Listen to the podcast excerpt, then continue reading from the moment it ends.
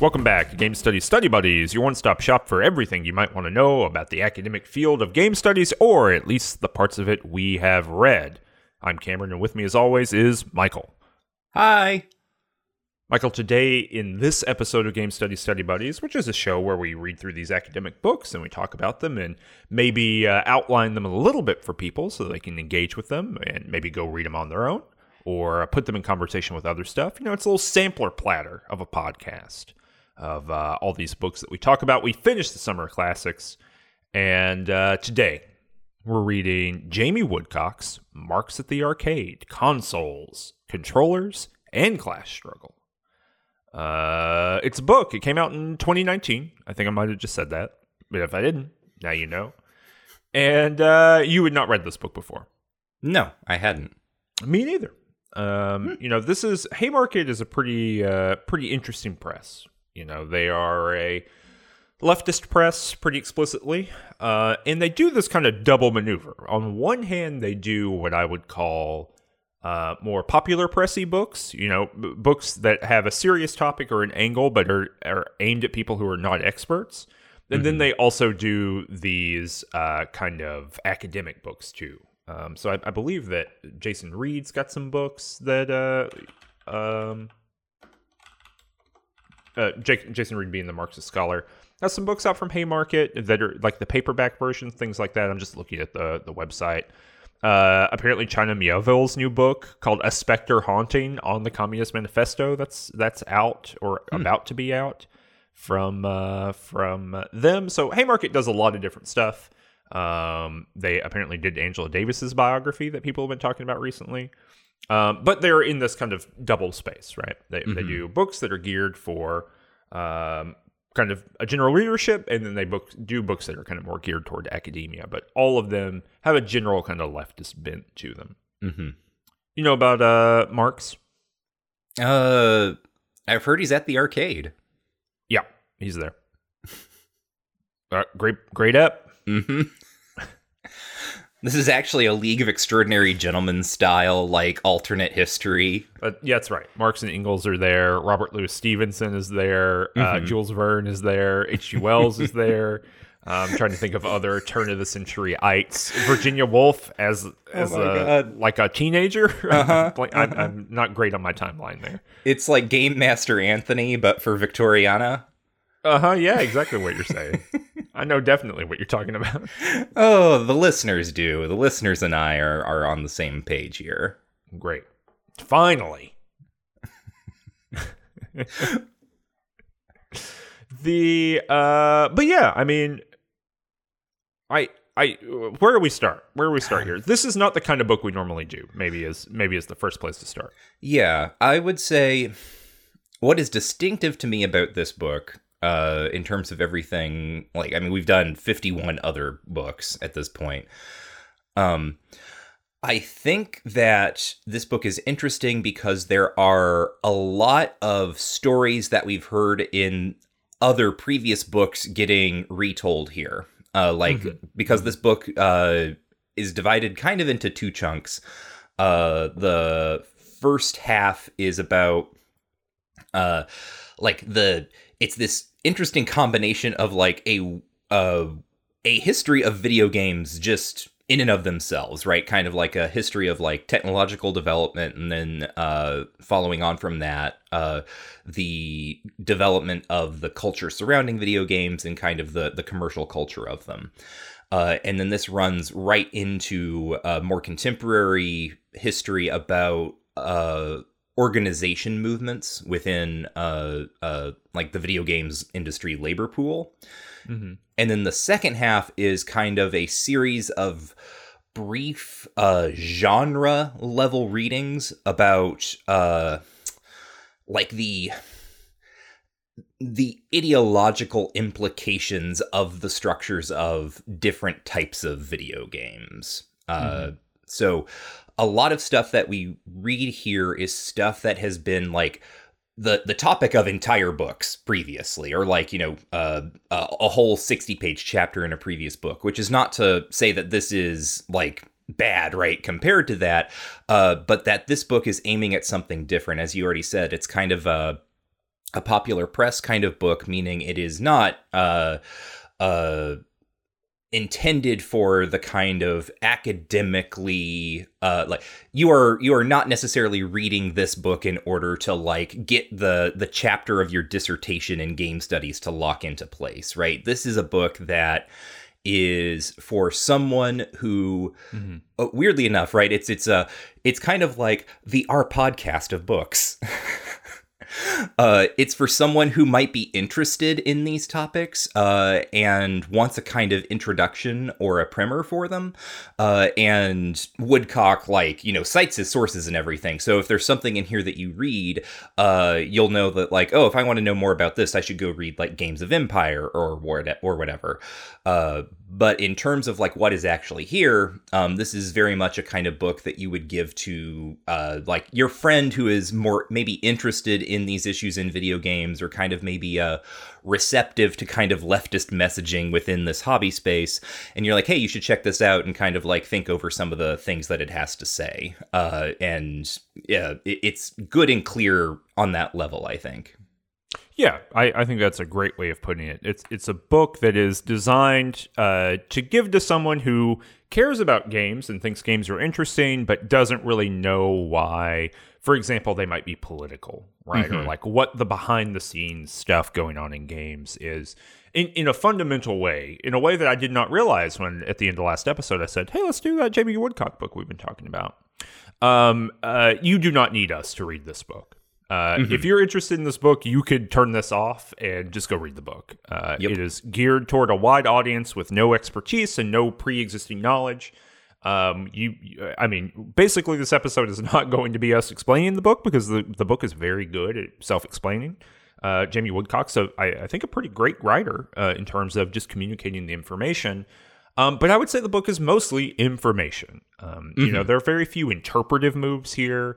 Uh, you know, in some previous episodes, we've talked about, you know, method or discipline, right? So, discipline being the kind of formation of academic ideas and texts that someone brings to bear on something, you know, the way that. Uh, that you, from uh, an English background, particularly an early modernist background, the tools you bring because of your discipline to a thing versus the tools that I bring are, are sometimes similar, but sometimes pretty different.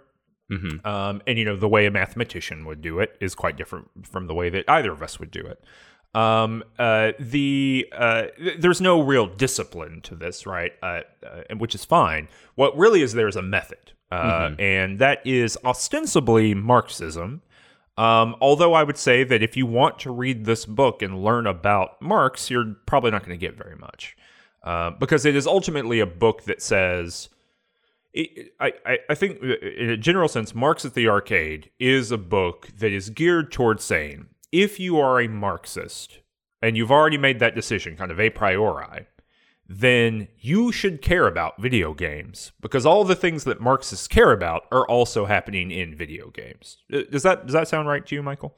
Yes. Mm-hmm. There's there's a good bit of space just sort of uh, devoted to the question of if you are a Marxist and if you have these uh, political convictions, why on earth would we care about video games? Uh, and you know, uh, uh, interestingly enough, we get there via our old friend Stuart Hall. mm-hmm. Yeah, yeah. Uh, and uh, so you know, it's a it's kind of weird thing where it's like Marx is already at the arcade. You know, the, I I guess I kind of thought when we were going when we opened the book right and we started reading, I was like, or I guess the way I just said that sounds like we sit together and read the book, but we don't. uh, we FYI. have a little a little like library with like two large uh, uh, leather chairs like positioned across from one another. Uh, uh, re- Michael, it's reading time. Oh yes. Ooh, ha. Mm turn the lamp on, stoke the fire.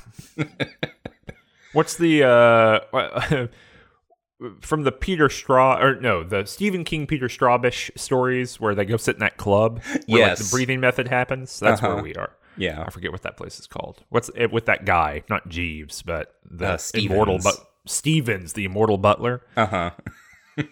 Check out just King things our show about the works of Stephen King in publication order. But uh, yeah, yeah, this you know this is not. I, I kind of thought the book that we were going to get would be here's Mark entering the arcade. Mark's entering, not Mark, but Mark's entering the arcade, right? Like, here are the ideas, the big ideas out of Marxism, right? You know, the commodity, valorized mm-hmm. labor, right? Like these these kind of concepts, and then how they appear in games or how you can use games to understand them. And that really isn't this book. Uh, you, mm-hmm. you kind of need a pre-existing. I think Woodcock does an, an okay job of introducing Marx.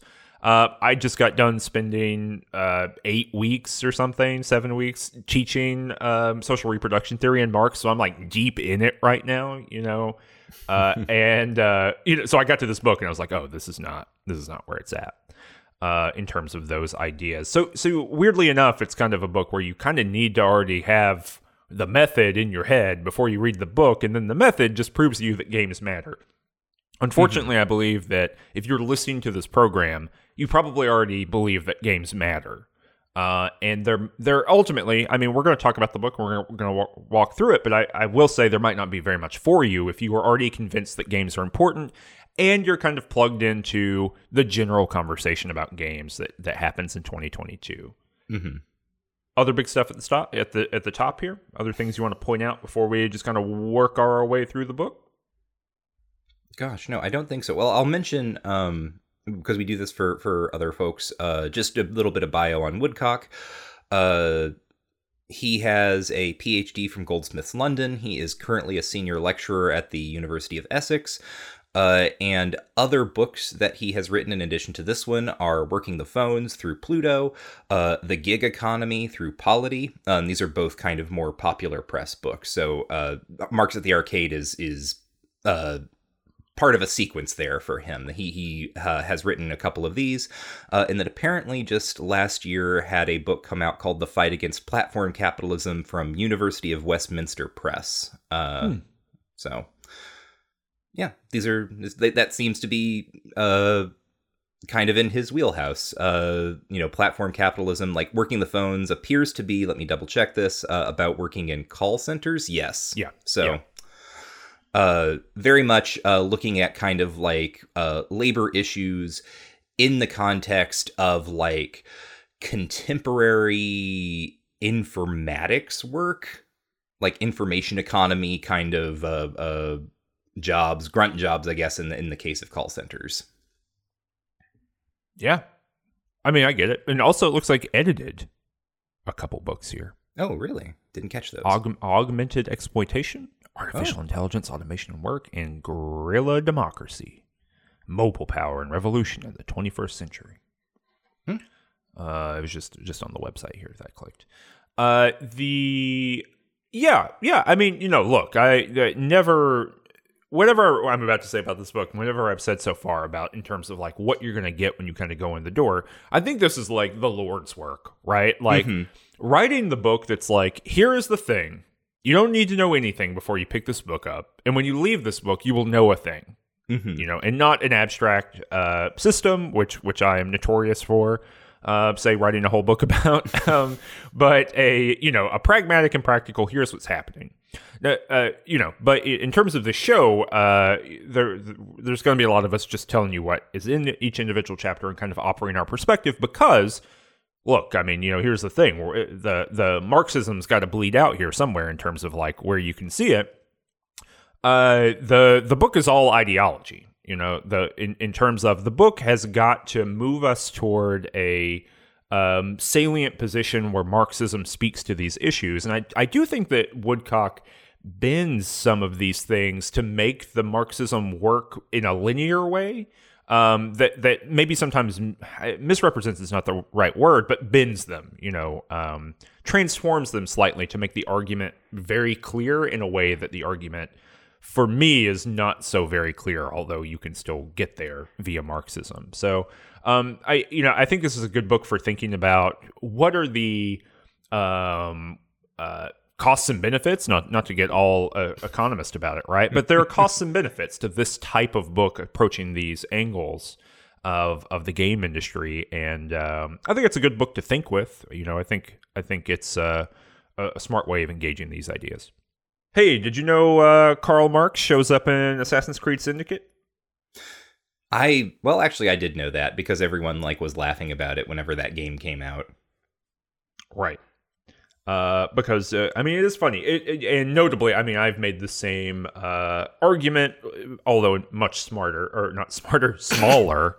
Jesus, although much smaller in my book, is uh, that it, it's very funny to do the Marxism missions, and Marx is like, "Don't do anything bad." don't don't don't don't don't don't ruffle any feathers. You can steal stuff, but don't beat anybody up. Don't don't do anything bad. You gotta prevent the anarchists from doing the bad stuff. They're the baddies. Mm-hmm.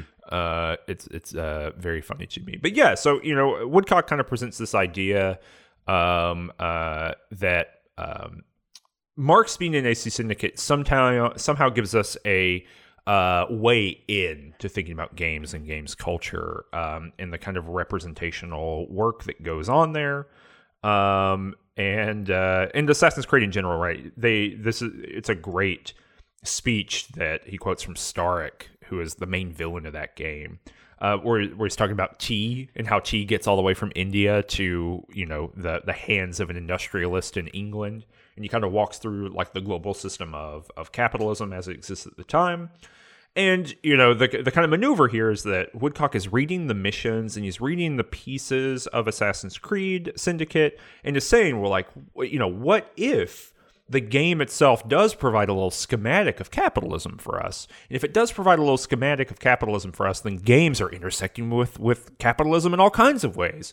And if that's the case, then Marx, who only, I mean, not literally only, but is most famous for writing about the intricate workings of capitalism, might tell us something about games and all their different cultural and, uh, uh, uh, you know, worker labor facets.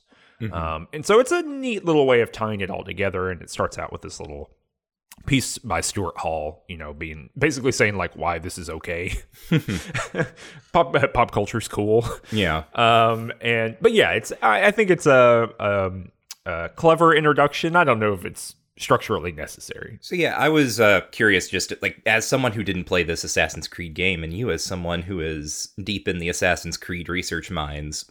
Uh, I didn't know if there was anything additional you you had to say about that. All, all I knew about this was the the jokes that were being posted to Twitter when when that game dropped. Exactly what you said, where uh, Marx is well known enough, right, historically famous enough to show up as a character in this game, uh, and sort of positioned such in the popular imagination that he is a good guy, but also he must be represented kind of totally uh in in a, in a sanitized form compared to his actual historical form, right? In order to be a good guy, Marx has to be like, don't don't make anyone upset. Sneak in and sneak out.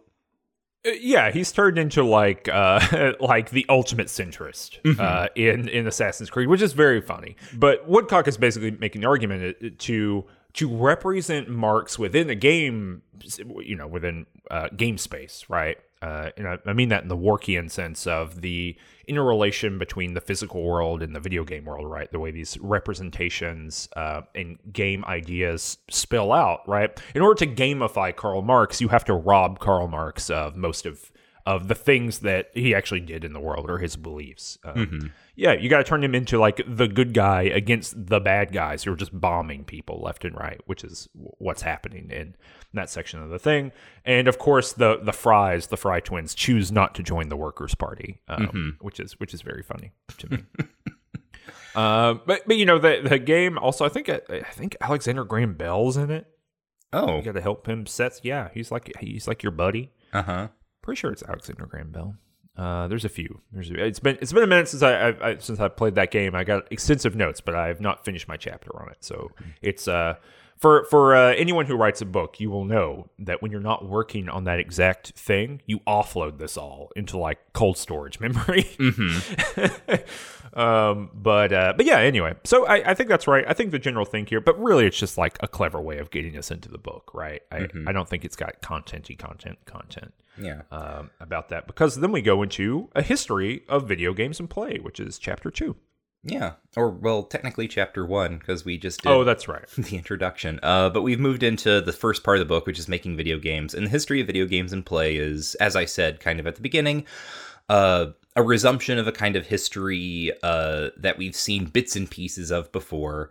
uh, starting out with kind of you know what is a video game as an object. Uh, there's a gesture at making interactivity kind of the defining characteristic of it as a new medium, which if you were in an academic book, uh, is the sort of thing that would require just a whole lot of drilling down into the the history of this particular question of like the very term interactivity what does that mean? Uh, and it's also something that because i'm me i would be inclined to like quibble with. I'm like hmm but what does interactive mean? What's going on here? But that's not really what this book is about.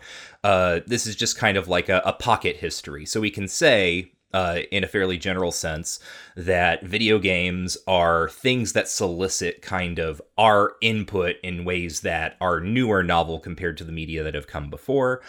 Uh, there's also a, a, kind of assertion that play is non productive, and this appears to be in conflict with the ethos of neoliberalism, uh, where you have to be this kind of uh, rational actor who is co- uh, constantly maximizing your outputs uh, moving on through this idea of immersion through uh, both Huizinga and Salen and Zimmerman, uh, but then actually critiques, and this is this is a part that I really like. It happens on uh, page fifteen, um, critiquing the idea of the magic circle, sort of pointing out Woodcock does uh, that this uh, feel like the the way Salen and Zimmerman take up Huizinga's magic circle, where they say there does seem to be something magical happening when you play a game, Woodcock comes out and says, like, no, there isn't. it's not magic. Uh, like the video game is not in fact like distinct from the real world. Like the feeling that you have is the feeling that you have, whatever. But it's not magic. These things uh, are objects that are produced by relations. Uh, moving then into this question of like what is play versus what is labor uh, taking it as this kind of necessary separation that is nevertheless uh, you know being uh, made more fungible uh, as time goes on. Uh, from here moving into like the beginnings of uh, video games as they were developed in kind of the military like the, the stuff that um oh god what is gameplay mode Crogan's book mm-hmm. uh, uh, how how the technology of video games comes out of military research programs in particular uh, people who are working on these programs or students who are working at MIT or something who work on these programs in an official capacity but then kind of you know for shits and giggles on the side uh program in games to play or find weird uses for these technologies. And then this culminates in the development of uh, independent like game systems console systems. These migrate into the home. Uh, we get the history of you know very brief history of atari. The us video games crash but that industry continues on in japan. Uh, the kind of rebirth of the video games industry in japan in the 80s and 90s uh, as also uh, this is a- another neat part uh, of Woodcock's kind of history here that the uh, Japanese video game industry is itself also a result of like the reconstruction of the Japanese economy post World War II, uh, mm-hmm. like the the sort of confluence there of the U.S. Uh, military industrial complex and kind of the reconstruction of Japan uh, the 90s boom, the kind of what I think of as like my contemporary history, right? Like my gaming prime with the emergence of the Xbox, uh, and then kind of the console wars of that generation Xbox, PlayStation. Interestingly enough, the Wii kind of falls, like Nintendo kind of falls out of the history in, in this chunk. Um, which I only point out because I think that's what was notable to me about that is uh, the the Wii is the first console that like ever showed up in my grandparents' house, right? There was the mm-hmm. novelty of the Wii was something that got like my grandfather to play a video game. It was the people's game, yes. the people's platform. They could bowl. yes, exactly. They could destroy their TVs like anyone else. Uh, and then you know we kind of run through uh, the rise of uh, like contemporary online gaming from that, and we we end the chapter with uh, Fortnite, which is which is of course like the apex game of the moment, circa 2019 when this book comes out.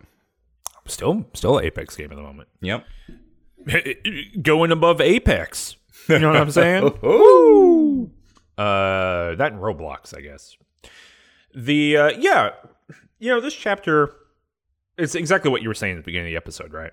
Uh, there literally we have read whole books about different pieces of this 15 page chapter Mm-hmm. you know uh, carly Kocurek's book and uh, the Crogan and also uh, we didn't mention this before but games of empire Mm-hmm. uh, games of empire shows up across this whole book and woodcock says in, in the uh, acknowledgments right like look this book shows up a billion times and actually might be in this chapter as well. We might get a, also pa- parenthetical just because um, de Peuter and uh, I'm, uh, Dyer Witheford.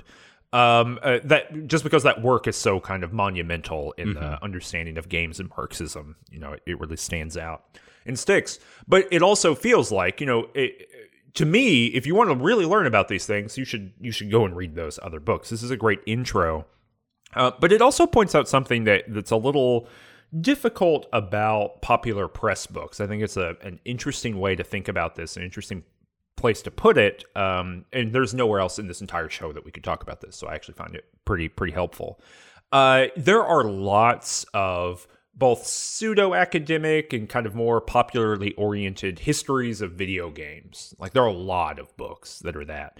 A few years ago, I was teaching a history of games course like uh, every semester. And so I actually kind of cast around for what is the best history at the time. You know, this is three or four years ago. Not not what is the best book in terms of like, oh, I can take this chapter from here and I can take this chapter from here and I can take this chapter from here and like assemble my own, you know, a history book uh, uh, of uh, of game studies. No, what is the best book I can have a student buy and then read through to understand it and I can teach it, you know, uh, and give some context and play some games along the way so they can do it. But what would be a good core textbook for a course? And ultimately, I think there is not one. Replay is probably the best still. Um, as far as I can tell, all the others are so um, either aimed so broadly uh, that they are uh, impossible to teach. You know, like they're like "Did- Nintendo existed. Uh, the NES comes out. Here's 15 pictures of different NES games. You know, they're they're that kind of um, fandom oriented history. You know, That- don't you remember when those kinds of histories, which are fine but are not useful for, in a classroom setting necessarily um, or they are hyper academic, right? Like, in, in- here's a, a history of what happened in summer of 1989. You know, they, they are so specific, or they, you know, have to bracket so much off because that's how academic work works, right? Like, I'm going to talk about Nintendo in '87, you know, as opposed to uh, what's happening in the games industry broadly. Then, um, you know, uh, so Carly Kocurek's book that we that we've done here, right? Coin Operated Americans, excellent book. I enjoy reading the book. I've taught big pieces of that book, but you can't really use it as a, a textbook, right? Because it is really locked in a particular time and place. Even though uh, Kasurik does a really good job of giving you the forward and the backward um, in terms of context. So I say all of that to say that like what's fascinating to me about reading this is it's a it's a great history, but it also is a place where so many pieces are have to be sanded off in order to make it work. And I I don't know. Did you look at the notes for this? Uh, I did not. No. So basically, what this chapter is, if, if you look at the notes, is that a big chunk of it is basically um, the the short theory of play stuff that we were talking about. You know, Huizinga, Salen and Zimmerman, that kind of stuff.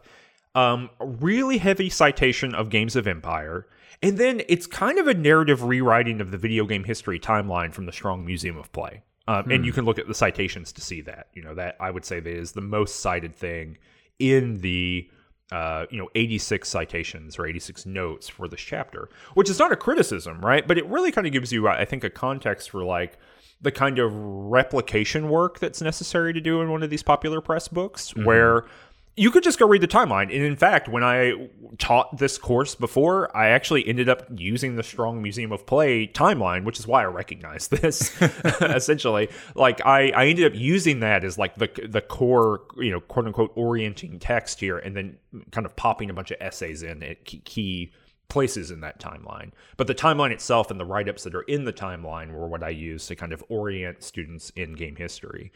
Um, and so what's interesting to me is it's like uh, this is a useful kind of uh, narrative about the games industry, although it is a narrative. You know, uh, Woodcock is telling a story about the emergence of a particular form of capitalism uh, in the games industry. Um, but it's also kind of just a rewriting of a public resource. Um, you know, it's uh, weirdly enough a uh, privative capture of, of what is from the museum a public good. um, th- that's going on here. Although I do not believe, or at least last time I looked at it, Fortnite was not on the Strong Museum uh, thing. So I guess that does give you a benefit. But it is interesting to me how that works, right? That that the popular press uh, thing by virtue of its form has to end up kind of looking like a public timeline in order to fit all of this in because it's so complicated right like i don't i don't envy this at all i'm actually working on a piece right now that is about uh, the history of games it's kind of for uh, for a um, uh, like one of those handbook kind of things that academic presses put out and it, the the effort you have to put in to not write uh, just a linear timeline is immense. It's it's terrible. like so, I totally get why you would do it. Um, unfortunately, in these handbooks, there are just so many of those at this point that I can't I can't get away with doing that. Otherwise, I absolutely would. But but so to me, the thing is like, did you find this chapter interesting? Do you think these ideas are cool? Well, may, you probably want to dive into a book that's specifically about uh, one of these things. Or if you want to get, uh, you know, a more comprehensive and bigger kind of thing, just go check out the public resources at the Strong. Those are really helpful too. Chapter two: the video games industry. There sure is one. Do you know that uh, Boris Johnson talked all about it? Yeah. I mean, that's a the, the Boris Johnson thing here is actually really uh, interesting and I think useful and illustrative, right? Because Yeah. um, basic claim here. Uh, video games are kind of like the modern commodity par excellence, right? The the the production, the circulation, and the consumption of them. Uh, it's all tied up in these hyper capitalist contemporary uh, networks of logistics and supply chains. You know, the extraction of the minerals to uh, make the circuits in your your computers and your game system, so on and so forth. Uh, where are these things made? Uh, where are they shipped to? Who consumes them? And then, like the actual development of the games themselves is also happening. Uh, in, in you know, it's, it's it's a truly globalized industry in that way.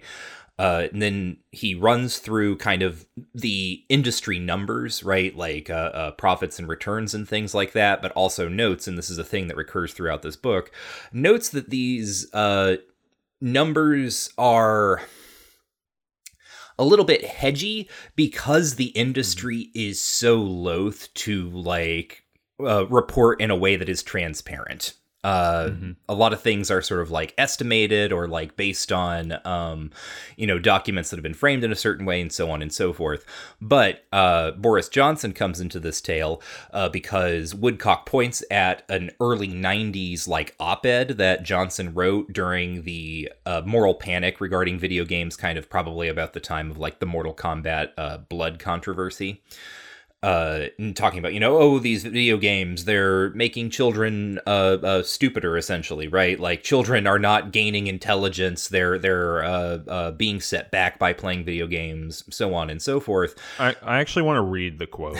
The quote is very funny. yeah uh, because because it is this particular like Boris Johnsonism, right? This kind of like um, uh, what's their like the public school Right. like rhetoric maneuver, right? Yes, You know, mhm. uh, the the they become like blinking lizards, motionless, absorbed. Only the twitching of their hands showing they are still conscious. These machines teach them nothing. They stimulate no ratiocination, discovery, or feat of memory, though some of them may cunningly pretend to be educational.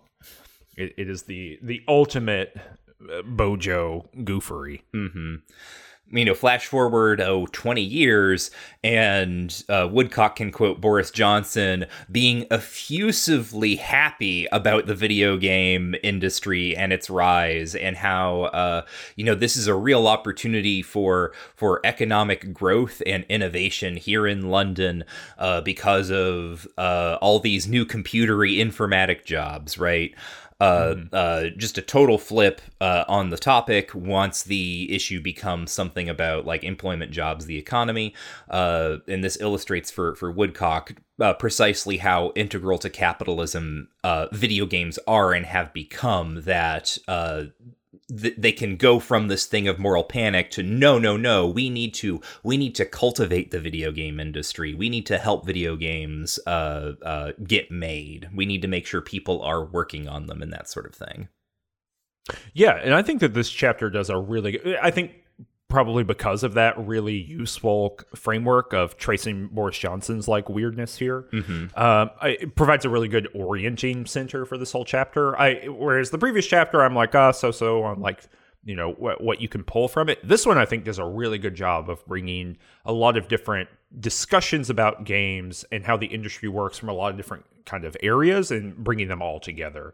um, I actually the other day uh, was talking with a student, and the student was asking me about like, well, why is everything becoming you know free to play and all that kind of stuff, right? And mm-hmm. I, and if only you know at the time I'd, I I had not read this book. It was like a couple weeks ago. I had not read this book yet, but I could have just pointed at this chapter and be like, all right, well, like you know, Jamie Woodcock does a really good job of telling you how games um, monetized, you know, beforehand was selling kind of complete products as commodities, and now they sell themselves they sell themselves as a I think the quotation here uh, is a hybrid commodity mm-hmm. um, that they have all these kind of different forms to them, and then ultimately they sell themselves as a service. You know, this is the the live service game where you are on the hook for eternity if you want to keep playing it constantly buying augmented kind of pieces to them.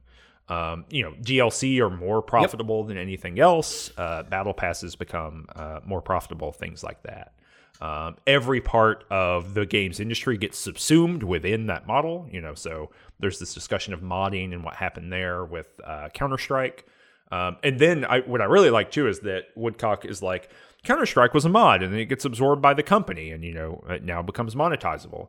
And now here's where that game is, and it has you know all these other kind of skins and things like that that are also profitable. So um, yeah, I think he I think he does a really good job here of kind of showing where where where does the money come from, and where does it go, and how does it circulate. Mm-hmm. Um, I like that a lot here. Um, the I, I, I do think it's interesting, although Woodcock does flag it that there seems to be this kind of divide that's happening in the chapter between um, the way the military entertainment complex functions in games. You know, that's kind of uh, hyper extended, right? Consultancies and licenses for particular rifles like the Barrett and things like that versus like the film industry. You know, you kind of get this sense that Woodcock is setting up like, if you thought the film industry was bad, get a load of the games industry. And I'm sorry to report that the whatever you think about the games industry here, the film industry is just as bad. It does the same stuff, like all the same stuff. Um, and, and in some ways too is is um, at least in video games everyone is too cowardly to to represent a real war. Uh, unless it's like sufficiently fantastically in the past, like World War II, mm-hmm. um, uh, or like guerrilla operations that are neither real nor fake in in terms of like uh, you know like the 1970s stuff that we see in Call of Duty. Yeah. Uh, but uh, you know, we just get like straight up revisionism that happens in Hollywood film. Um, you know, there are quite a few books about the ways that wars are represented in the way that consultants, in particular, um, have have fueled that kind of popular revisionism in the imaginary. Um, uh, you know, by producing World War II, for example, as quote unquote the good war, right? right. In in contrast to other wars, when uh, things like fragging um, are were present in World War II pretty substantially, but have been written out of the narrative um, as we've gone forward in order to make it the good war as opposed to the bad war of Vietnam or whatever. So um, you know, that's that's my anytime any of this stuff comes up, I gotta get on my my soapbox and be like, well, actually, the film industry. Did you know these movie makers over here, these these wizards in Hollywood? uh, they're casting an evil spell. they're, they're, they're getting in your house and they're telling you all about this stuff, and it's not true. That's me now. Mm-hmm. I'm the truth teller. Right. But anyway, I, I, that's just me being effusive about the chapter. I, I like the chapter a lot. Yeah. Uh, the next chapter then turns to the work of video games. Uh, and we begin right up top with the fact that the prevalence of NDAs in the industry keeps workers from openly or accurately discussing their labor conditions. And this is contrasted very strongly with uh, Marx's use of the factory reports in his own research. Yeah, uh, I mean, I think this is right. Uh, like Woodcock is correct in in ascertaining that NDAs are a constraining thing, but also at the same time, video game workers will talk about anything, mm-hmm. uh, and they talk often. Oh, hold on, I'm not sure regularly. about that. Give me a second. I should uh, hold on. I mean, Twitter.com. I'm just gonna just gonna check out and see if there's. Oh, yep, nope. There's tweets. Okay, you're right. But uh, you know, it, but uh, Woodcock makes a great point here too, right? That that uh, although he gets to it in the discussion of PR kind of exclusively, but that the emotional and uh, personal labor of these people is just folded back into, um, you know, th- their whole being is folded into uh, essentially um, promoing games, right? Mm-hmm. Uh, and I think that's right. But also, you know, like uh, video game companies are leaky as a sieve, uh, and they're leaky at the highest levels, and they're leaky at the lowest levels, and um, uh, and that's not a criticism or, or or whatever, right? And maybe it could be just the mainline good employee doesn't talk about those things. But I've been around this circuit for long enough to to see how this happens, and and I think that. Um, I think the top level claim is correct. I, I, I, don't want to argue with what Woodcock is saying that NDAs are designed to constrain and violate the basic communication principles of a worker. I think that is correct. I, I don't mm-hmm. want to be critical of that. But I also want to hold out for the idea that if we want to think about these theories um, from below as well as from above, you know, in a few places in this book, Woodcock distinguishes like um, particularly socialism from above, which is like the handed down, you know, the five year plan mm-hmm. of the mechanisms of socialism, as opposed to people being educated about socialist principles and then coming to their own conclusion about how that should work and function from the emergence of, of workers' consciousness, right? Those are the kind of two different models of thinking about it. The reality of all this is it's somewhere in between, right? There, there's no such thing as one or the other. Uh, well, maybe there is there's such thing for, as from above, but what from below constitutes is like 99%, um, and it can get complicated very quickly. Mm-hmm. Um, but but what I do want to say is that the the complication here, the thing that we have to hold in mind, is actually video game workers are talking all the time. They are constantly reporting on their labor conditions in ways that may not be directly reported. Mm-hmm. right? Um, and if we want to talk about what are the actual ways that labor is being done in the industry and what are the communications technologies that are uh, predatory on that or allow them to speak or uh, make them victims or liberate them, right? Because communication technologies do all those things. Um, how does it function? I, you know, I think that there's this easy narrative that happens here where it's like, well, Marx went and looked at factory reports. You know, he went to the British Library and got all the factory reports and he was able to understand exactly what happened because he could ascertain the conditions of work and the secrecy of the industry is such uh, of the games industry that we cannot do that. Well, I, I, you know, I'm sorry, but I've been, I've spent the last year working on a book on Assassin's Creed, and there's a lot of investor reports that have a lot of information in them, like a lot of information about in them uh, that sometimes speaks to that. And there are also lots of employees, and they all want to talk, right? Maybe not all. Uh, under their own name and some anonymously, but people are much more willing to speak than than um, maybe we might think. So my my um, hedge here is that the specter of the NDA might actually, in like, oh, the, you know, this fantasy that workers don't speak, that might actually preclude talking to workers. Mm. Uh, you know, it might set some political goals that assume or assert that the NDA is all powerful when I, you know, if you're in the industry, you know it's it's as flimsy as a paper bag, right? Like it just it doesn't do the work that people think because it's so easily navigable around, except for people in very specific locations where um, uh, you, you know, their speech would always be flagged as their speech, right? You know, I, I don't think that, um, you, uh, you know, I, I don't know. Mm-hmm. There are some people who, if they spoke, you would they would never be anonymizable because of their position. But mm-hmm. anyway, that's my thing about NDAs. I, I think I, if we take a serious position on this topic that from below matters, we actually have to kind of consider the from below and like let's not mythologize the NDA. Um, it's a they're pretty flimsy. Mm-hmm. Well, and this uh, uh, folds into something else that happens in this chapter. Uh, so Woodcock, you know, does some kind of demographic work that we've seen before. What types of people tend to work in the games industry? Surprise, surprise! It's people who very often play games, get their start like modding or like you know futzing around with uh, games kind of in their spare time. They develop some skills, then they get pulled into the industry proper, uh, and then demographically, uh, we find that uh, this tends to favor like white male technologically minded and kind of libertarian in uh, political orientation folks. Uh, that's not to say that's the entirety of the video games industry of course because we get later into uh, you know like the disparities in gender for instance.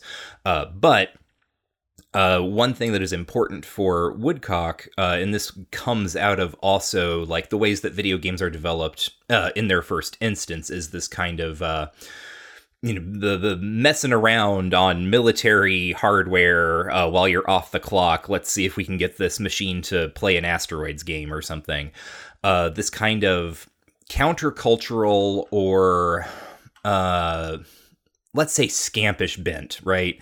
Uh, where in when we talked about that in the Crogan book, Crogan ends up kind of telling a story where uh, the countercultural leanings of the people who are working on these machines, even even if they are trying to kind of like deviate from authority, uh, ultimately like the structures of authority like capture that energy and funnel it back into uh, uh, an industry that grows to their own benefit. Uh, here Woodcock wants to emphasize that the kind of scampish or mischievous or countercultural tendency within games culture is something that we shouldn't write off, that it could be uh uh like used to our benefit. And I think along the lines of what you're saying, like these people want to talk. Like these are these are people who are going to sign an NDA, sure, but like also know that it's like an imposition on them, uh, mm-hmm. not necessarily in their favor. Uh, and then Woodcock kind of walks through uh, from there, uh, you know, this kind of history of like crunch uh, development cycles with you know mass firings or layings off at the end and then rehirings uh, and just kind of w- what does this workforce look like? And noting that uh, touching on what i said about gender uh, for instance uh, if you're a woman working in this industry uh, and if you decide that you're going to have children then you're basically written out because once you like because uh, uh, the way that society tends to be structured, childcare still falls to women. So uh, once you have to take care of a child, you're not working crunch hours. That's not a thing you can do. And so the the companies have these kind of policies of labor. Um, that specifically exclude, or not even specifically, right? But like consequently exclude certain types of people and focus the labor base down on only certain other types of people. Yeah, yeah, I you know it has a kind of self selection mechanism, mm-hmm. um, and uh, yeah, yeah. Mm-hmm. I think I mean I think this chapter in a general sense. Again, if you don't know anything about this, right, that it's a great introduction. Um, and probably if I were teaching a course, I would just use this chapter to be like, here's the deal, because a, a lot of this too is uh, summary and um, uh, like combination of all the reportage that's been going on from the past 10 years or so right? You know it's a really uh, useful weaving together of all these these different threads um, that are all part of the same thing. And if you're like attached to these things you, can do that kind of in your head. But for some random human being on the street this is a great introduction to those issues. Mm-hmm. uh, the next chapter is then organizing in the video games industry. Yep uh, and this is basically a history of how uh, GWU, Games Workers Unite, uh, comes about. Yeah, yeah, uh, and it kind of runs through the story um, uh, of that. Right, the twenty. It, there's all these issues in the previous chapter that we saw with um, uh, labor in the games industry in 2018. GDC uh, and the IGDA um, basically were like running a, um, a workshop that was like, hey, don't even think about unions, you know, or that you think they're good for you. They're not good for you. They're bad for you. Mm-hmm. Uh, and uh, weirdly enough, that like um, you know sparks a flame in a lot of people, and they show up to the meeting. And you know there are quite a few write ups of reporters and bloggers and critics who were there at the time. And uh, anyway, that's kind of the explosive event that Game Workers Unite comes out of, which has chapters everywhere uh, kind of all over the world at this point. Um, although I'm, I'm, mostly only familiar with the uh, Anglophone world. And uh, yeah, you know, kind of uh, has gone through some waxing and waning and has an international organization that, that really, um, I think, purposefully and usefully atrophied and turned into mostly local groups, some of which have been very successful and some of which have kind of fallen by the wayside. As far as I know, for example, in the South, there's no Game Workers Unite. Mm-hmm. Um, uh, you know sector. Um, I, have not heard of any meetups that are happening in say the Atlanta area, although maybe there are. Maybe I'm just ignorant uh, of it. But uh, but you know, I think the West Coast has had uh, quite a bit of success there. Um, and particularly in Europe and also in the UK, um, Game Worker Unite Ireland just had like a big victory, I think, Mhm. um, where they were. Uh, I, I don't. I it's like happened in the past couple of days, so I don't have the exact details on it in the head. But I believe that they got either an alignment with existing union uh, management systems, or they are about to, or something like that. So they're getting recognition as a as a union, which is good. Yep. And that's that's really that chapter, right? It kind of ends on a. Uh, I mean, this is written in 2019, so it ends on kind of a you know, well, I don't mean this in, in in the put down Marvel sense, but a real like, well, that just happened kind of way, right? GWU is here, it's on the scene. Uh, let's hope it continues to have good effects for people. That's kind of where the chapter ends. Mm-hmm. Uh, then that moves us into part two of the book, playing video games, and then chapter four, uh, analyzing culture. And this is uh, resuming kind of the earlier question of like, well, why, why even think about video games in this way to begin with? Uh, if we're, if you know, a priori, if we're Marxists, like, what is what is to be done uh, for me as a Marxist in studying video games? And so we, you know, reiterate that these are objects that are produced out of these uh, uh, sort of global economic mechanisms. Um, they emerge from the present conditions of society and they are shaped by them, but they are also like how we interact with them. And so uh, we run through Raymond Williams. Who we've talked about uh, in our Stuart Hall episode, uh, and kind of his pioneering work on uh, taking television seriously as a as a medium, as a thing that uh, changes kind of the the structure of life, um, and then also n- not as explicitly, but like kind of working through Hall himself and like the discussion that Hall had again in that episode or in that book about um, the Marxist idea of base and superstructure and how like one is not sort of primary over the other, that they are constantly like growing out of and reinforcing and like having effects on one another.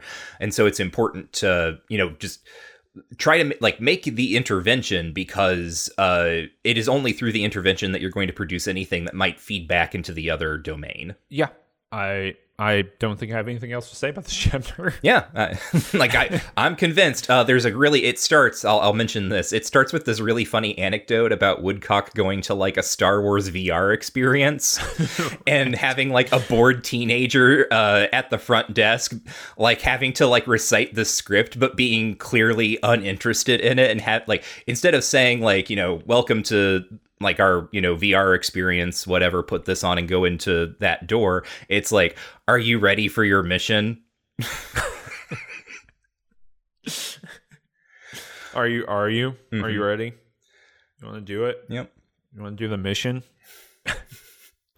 The uh, yeah, I I mean the whole book kind of turns here. I mean, as you said at the beginning of uh, just a second ago, but the whole book turns, and now it's like a genre study, hmm and it's like how do game genres interface with like aspects in capitalism, and and I, I do think the book kind of like doesn't go off the rails necessarily, but it starts uh, gyring wider and wider. um, because, like, this next chapter, first person shooters, is kind of an analysis of the FPS, but it kind of is an analysis of how they interface, how, like, Marxism can help you understand first person shooters. And it's kind of just a history of first person shooters, and it's kind of a media analysis of what first person shooters do, right? Mm-hmm. Like, I, I'm a little unclear about now at, at this point what they what they're up to. And I and I don't really know like what the upshot is, right? Like there's not enough information here for you to confidently say you know something about first person shooters, but there's uh, in historically, but there's like too much for it not to be mostly history. Mhm. Um, so I, I actually I thought the first half of this book really great, really strong, uh, really helpful for introducing people to like the pragmatic realities of the video game industry, even if there's like little pieces I quibbled with. But here I just was like, I don't.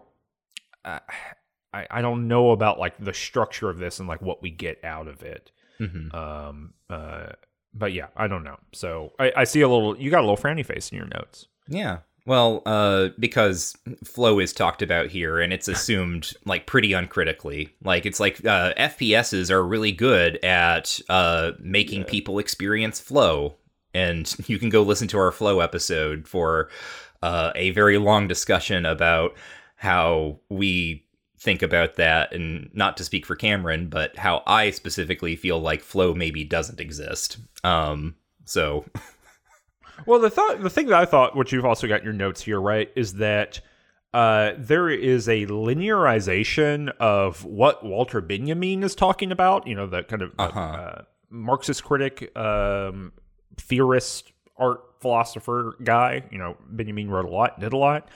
What Benjamin is talking about when one gets kind of involved in um, interacting with a piece of media. You know, uh, I think Woodcock is quoting um, Benjamin talking about uh, camera actors. What happens when you Mhm. are captured by the camera? This is kind of a famous piece uh, by Walter Benjamin, and uh, but but then like it lides that and moves that very uh, neatly into video games prompt the player in the same way and then that produces flow right? Like the the camera apparatus does something to an actor in the same way that the video game apparatus does something to uh, a player and produces flow. And yeah I, I similarly have a position of um, the way that that gets deployed is, I think, a little uncritical for for me, uh, both in this book and in a general sense, culturally around that. And I do not think that these are the same thing. I don't think what Walter Benjamin is talking about is the same thing that uh, what what happens with video games. I think, you know, I would I would put those all under a big umbrella that's called discipline, and I would have to talk about them uh, distinctly. Again, that's not really what the book is after, right? So I get why that's not happening here, but. Uh, yeah, I also was not like a big fan of that. Uh, but really, after that, we we move into a history of the first person shooter. yeah, Um, Yeah, sort of the history of the first person shooter and kind of uh, what most of these like final chapters do is just kind of take a genre and sort of poke at it a little bit and disclose how that genre has ideological content. Uh, and right, the first person shooter, apparently, or, uh, uh, especially not apparently, but especially the military shooter, um, right, has all this kind of um, uh, uh, military ideology built into it, right? Norm- normalizing military interventions, uh, making good wars and bad wars. Uh, the consultancy stuff that we talked before shows up again here. Um, and then it all kind of like, uh, notably, by the way, the uh, the Steven Spielberg stuff about uh, you know crying at level seven or whatever that gets quoted pretty often. That also shows back up around Medal of Honor, which you know uh, was partially conceived of by Spielberg, and that that's very funny to me. Mm-hmm. Steven Spielberg spending 20 years thinking about crying in a video game. Uh, but, uh, but instead, he's going to cry in his own autobiography. Oh my, this is a great thing to put in the episode. It's so contemporary. Did you see the Vulture interview with the actors who are in The Fabelmans who said that their job was to make Steven Spielberg cry every day? No, I did not see that.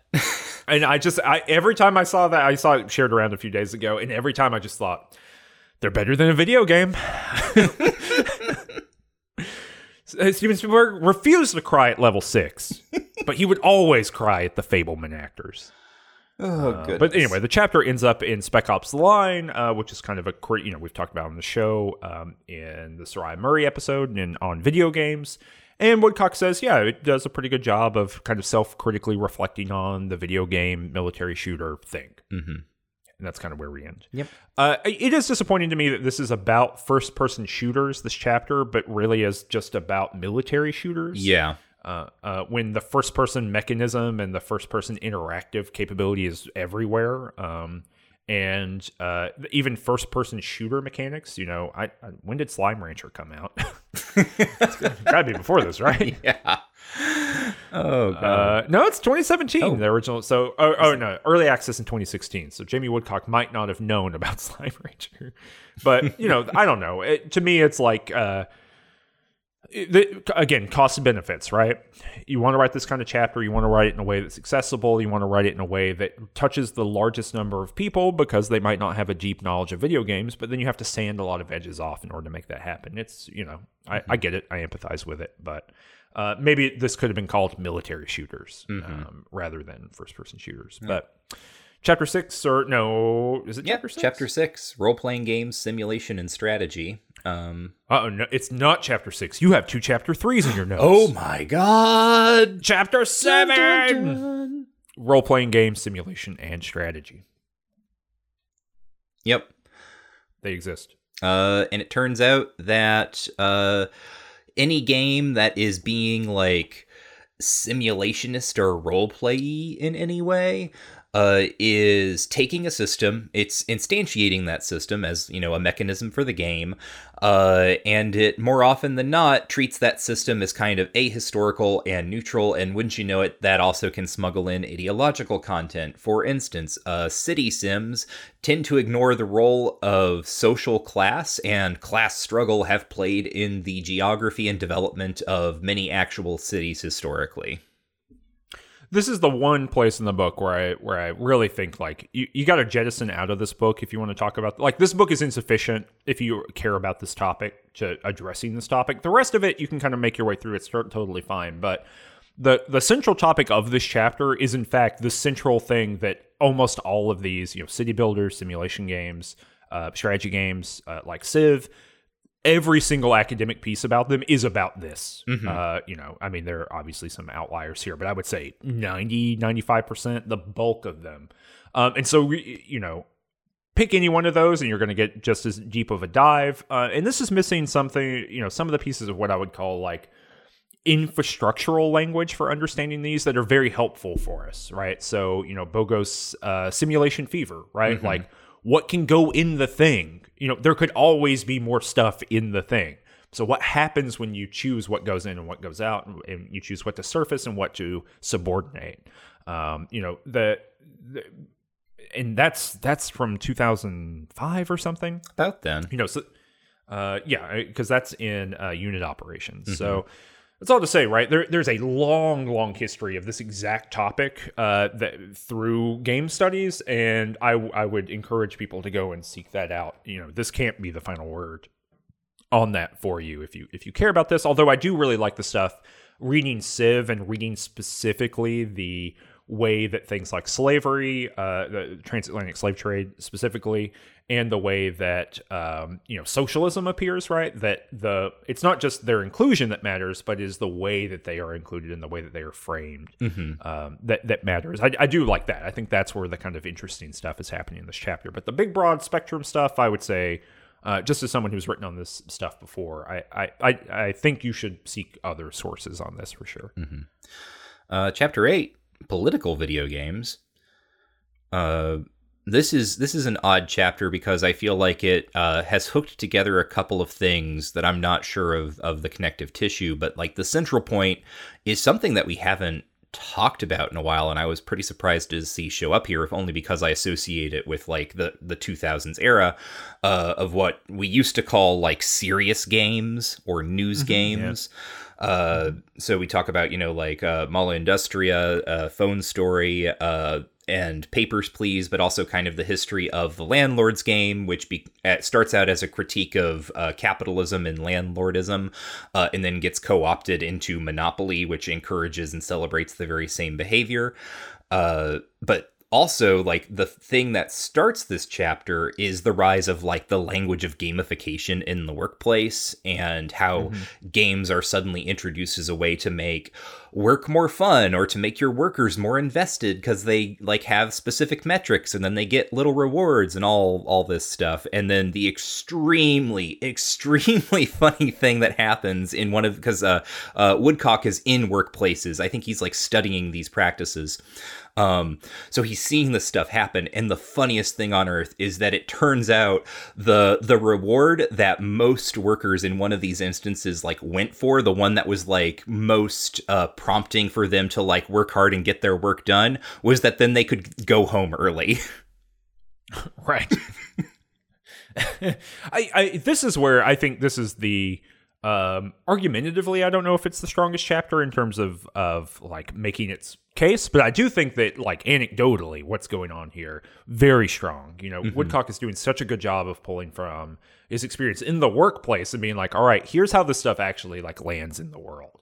And uh, if you're in the world and you are doing these kinds of works, uh, maybe you can recognize what's happening here. Um, uh, I really like that a lot.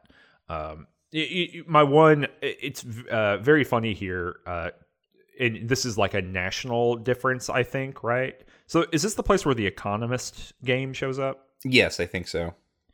Right. So there's this thing about the Economist game about the gig uh, economy. Yes. Mm-hmm. Uh, and that like you know that was like real uh, activism or like real usefulness here or whatever. I mean you know uh, qualifiers that are being put on but there's a there's a claim being made in this chapter that the economist running a game that asks you to play as someone who has to manage their finances as a worker in the gig economy and then you know the game is mostly fail state that that is like usefulness of games in the world. It is so funny to me and it's also i think uh, a national difference, right? Woodcock's in the UK for the most part, although I believe spent some time in Canada. Um, it, what's really funny to me is like the, it's a reskinning of the game Spent, which is you know uh, infrastructural in in video game classrooms for a very long time and lots of other classrooms as well. Um, and you know, Spent kind of notoriously is a game that's that's can you live on minimum wage? And mm-hmm. and actually, I was showing it to a student the other day because we were talking about it, and it's not even minimum wage anymore. It's like fifteen five an hour or something in there, and like you still it's still pretty hard to do it. Um, and that game is kind of notorious for for producing different outcomes in the classroom uh, and in in users. One of which is that um, they take the message to heart that it's very difficult to live life in that way. The other message being that it's a system that is rational and you can game the system that is rational and you can win. I mean, Spent is winnable. Mm-hmm. Presumably, the the the gig economy game is winnable in some combination of variables and um, you know expertise.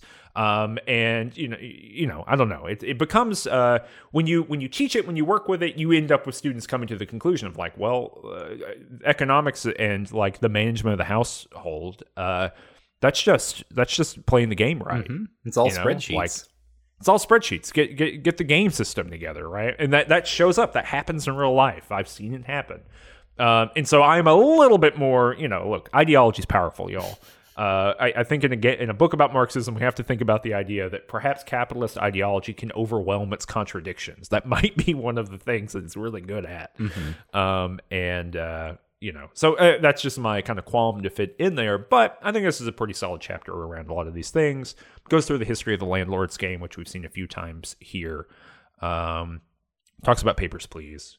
Um, it seems like uh, you want to bring up uh, our old favorite game space. Yeah, well, this chapter ends uh, talking about the rise of like Twitch streaming, and in particular, this kind of um, fad is not the right word, but uh, a sort of burst of people who uh, start streaming uh, hoping to make it big or or you know make money doing it. And specifically also people who quit their regular jobs in order to just stream video games.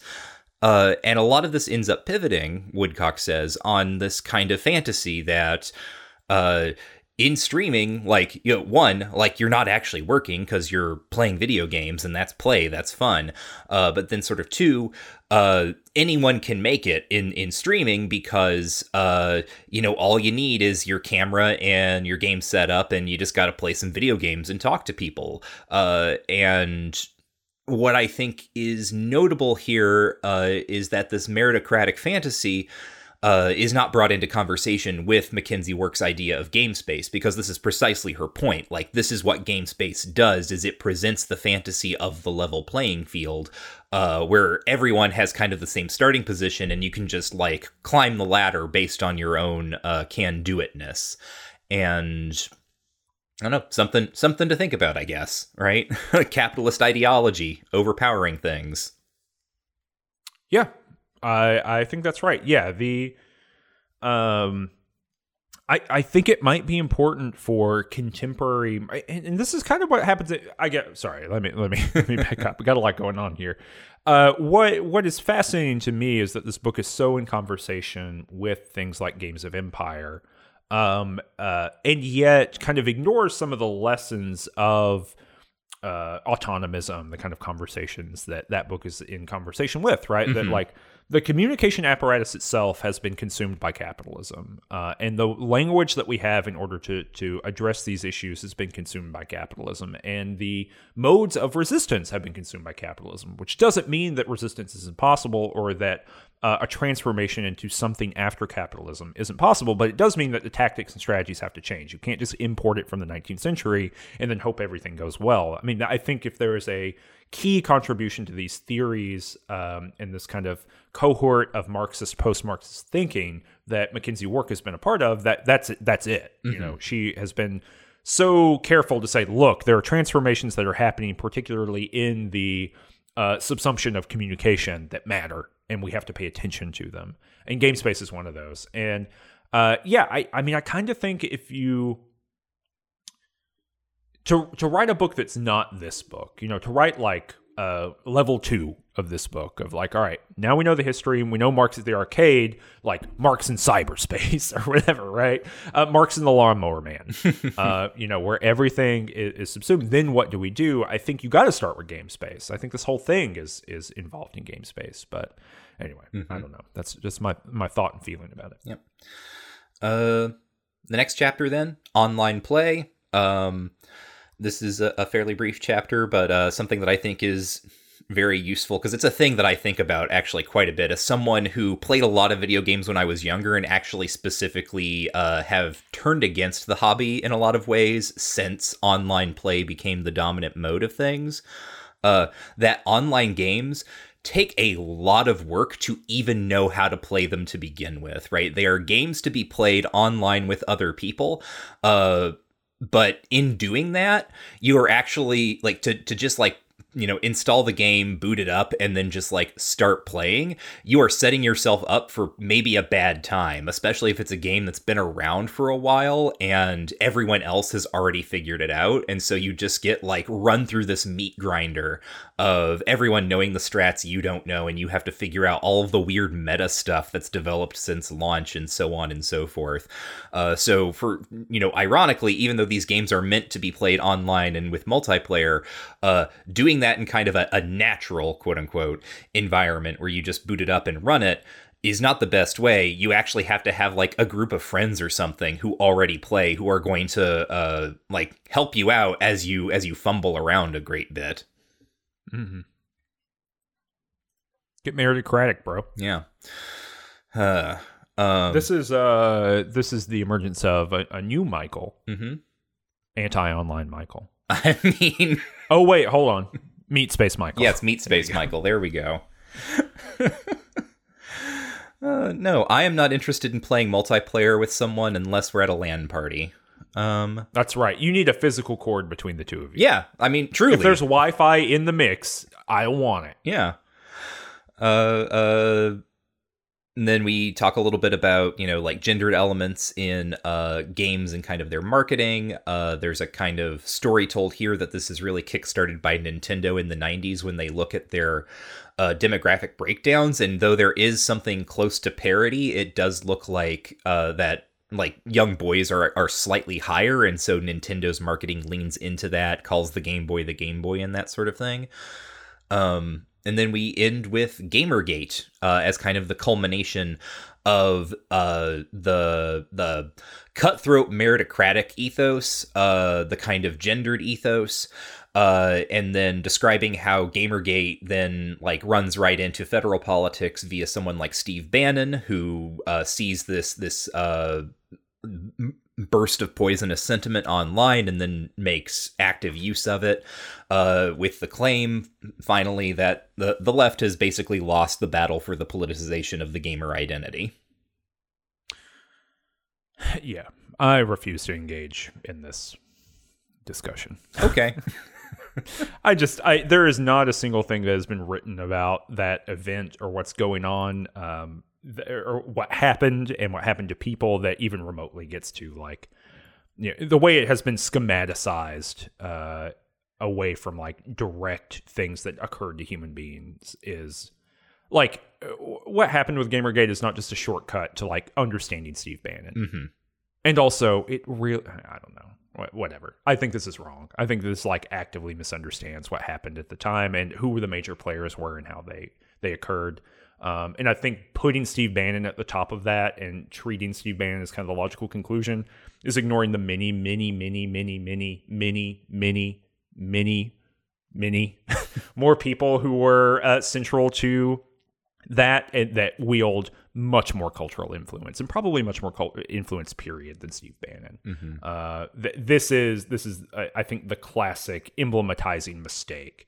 Uh, looking at a network and looking at one node and pretending it's the network. I, I really didn't care for this. I think it's inaccurate um, uh, uh, for for reasons that that I, I'm not willing to go into. But the conclusion: why video games matter. Uh, as part of a complex culture, games are one place where political battles may be fought. Yeah, the the conclusion to this thing is like, uh, so now you're equipped to understand video games. Like that's that's you know you read the book now you get it. Mm-hmm. I kind of thought there'd be more going on here at the end, honestly. Yeah. I don't know, but that's that's kind of where we end off.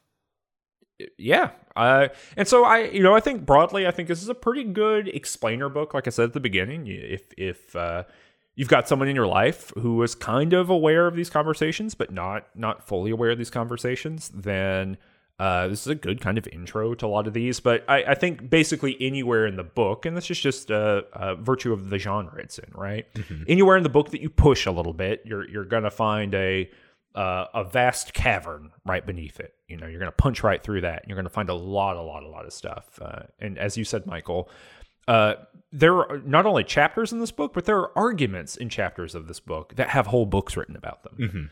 Um, and I will say, you know, it's a little bit weird sometimes to see those things not cited, right? Uh, but also that's part of like the the popular pressy nature of it, right? Like I don't think you ex- no one is picking this book up expecting it to have like uh, 40 pages of endnotes, right? And that would actively probably harm the book. So, you know, I'm, I'm not I'm not sensitive about that in any kind of way, but it is a thing that I think if you read this book or if you think it's interesting, please know that there is no place in this book that you can't dig very, very deeply in. I don't think this can be like the end of your citation apparatus for any of the topics in the book. Um, you, you've always got to push through and you got to find the other scholars working in this area if you're thinking about it from an academic standpoint. If you're just reading this for fun and you're enjoying it and you're you're trying to get a handle on these ideas, you can probably stop here. It's probably fine. And there we have it. Marx at the arcade. That's it. Enjoyable. Mm-hmm. Uh, you want to do a little ad here at the end? You want to talk about uh, what people can do if they back us on Patreon? Well, if you go to patreon.com slash range touch, uh, you can support us. Uh, we are totally like listener supported. We don't do ads uh, in any other capacity other than talking about ourselves on our own shows. And I guess occasionally whenever we do guest spots on other people's shows. Uh, but uh, if you give us uh, just a couple dollars a month, you'll actually get the notes that we take when we record Game Studies Study Buddies, uh, like the, the notes that Cameron and I make about the books that we've read.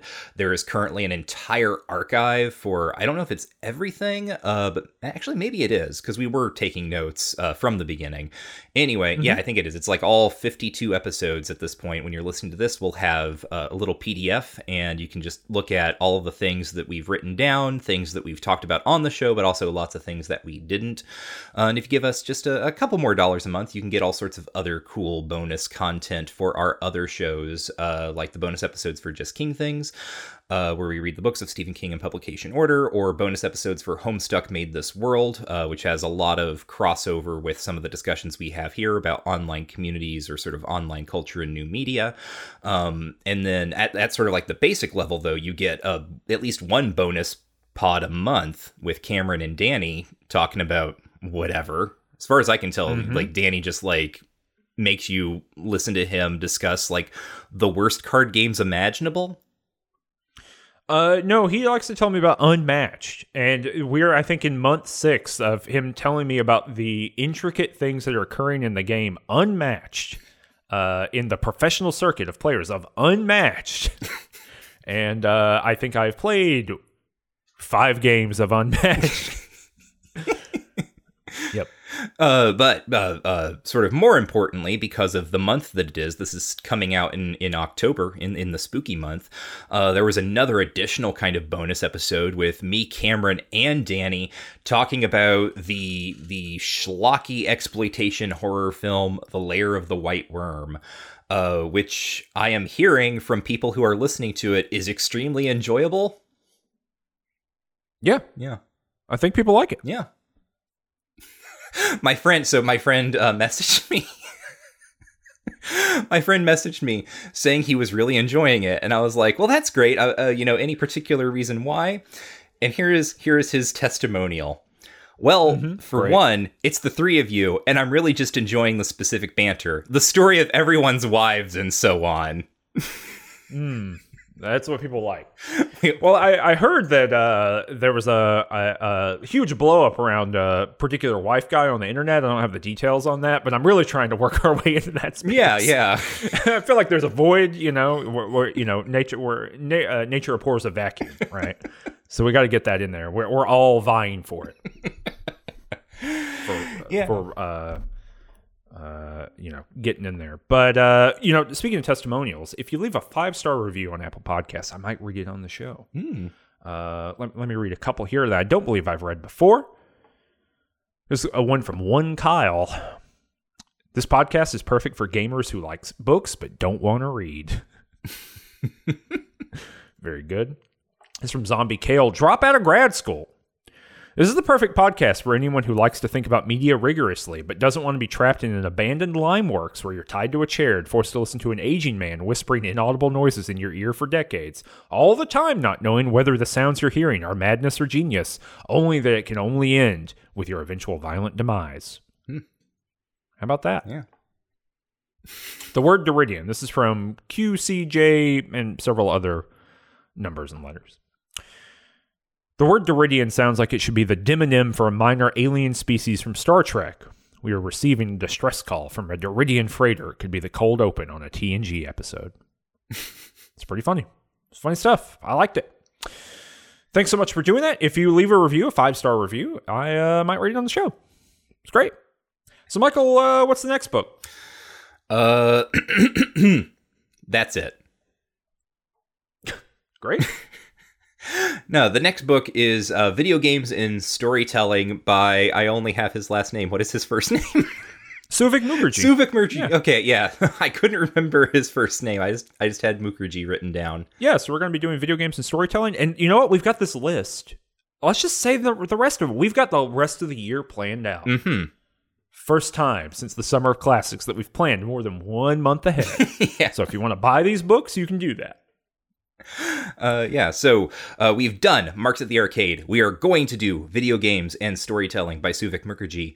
Uh, next, after that, we will be doing uh, James Paul Gee's What Video Games Have to Teach Us About. I didn't write out the full title, but it's something like literacy and learning.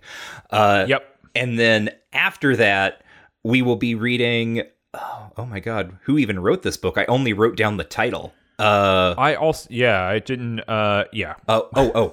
Uh, well Met Renaissance Faires and the American Counterculture by Rachel Lee Rubin. That's a wild card. Wild card, yeah. Wild card. Yeah, we want to know about Ren fairs. I bet you do too. Oh, yes. Probably. And if you don't, now listen to the episode. How about that? Boom, got him. Well, we will we'll we'll predicate our social on your eventual exclusion. That's how that'll work out. Great. Yeah. Excellent. Okay, well, we'll be back in one month. Thanks so much for listening to the episode, and we'll be back in one month uh, with uh, an episode on Souvik Mukherjee's video games and storytelling. And remember that we do not do any advertising for the show. If you want other people to listen to it, you should tell them about it. We only spread by word of mouth. So get on social media, send an email, let people know about it, and uh, you know help us get more listeners. Uh, You're you literally are the one person who can help us if you're listening to this. Uh, so, so think about doing that. Recommend it to your classmates, your friends, your relatives, and your enemies. Michael, what's the catchphrase that takes us out? The social is predicated on its exclusions.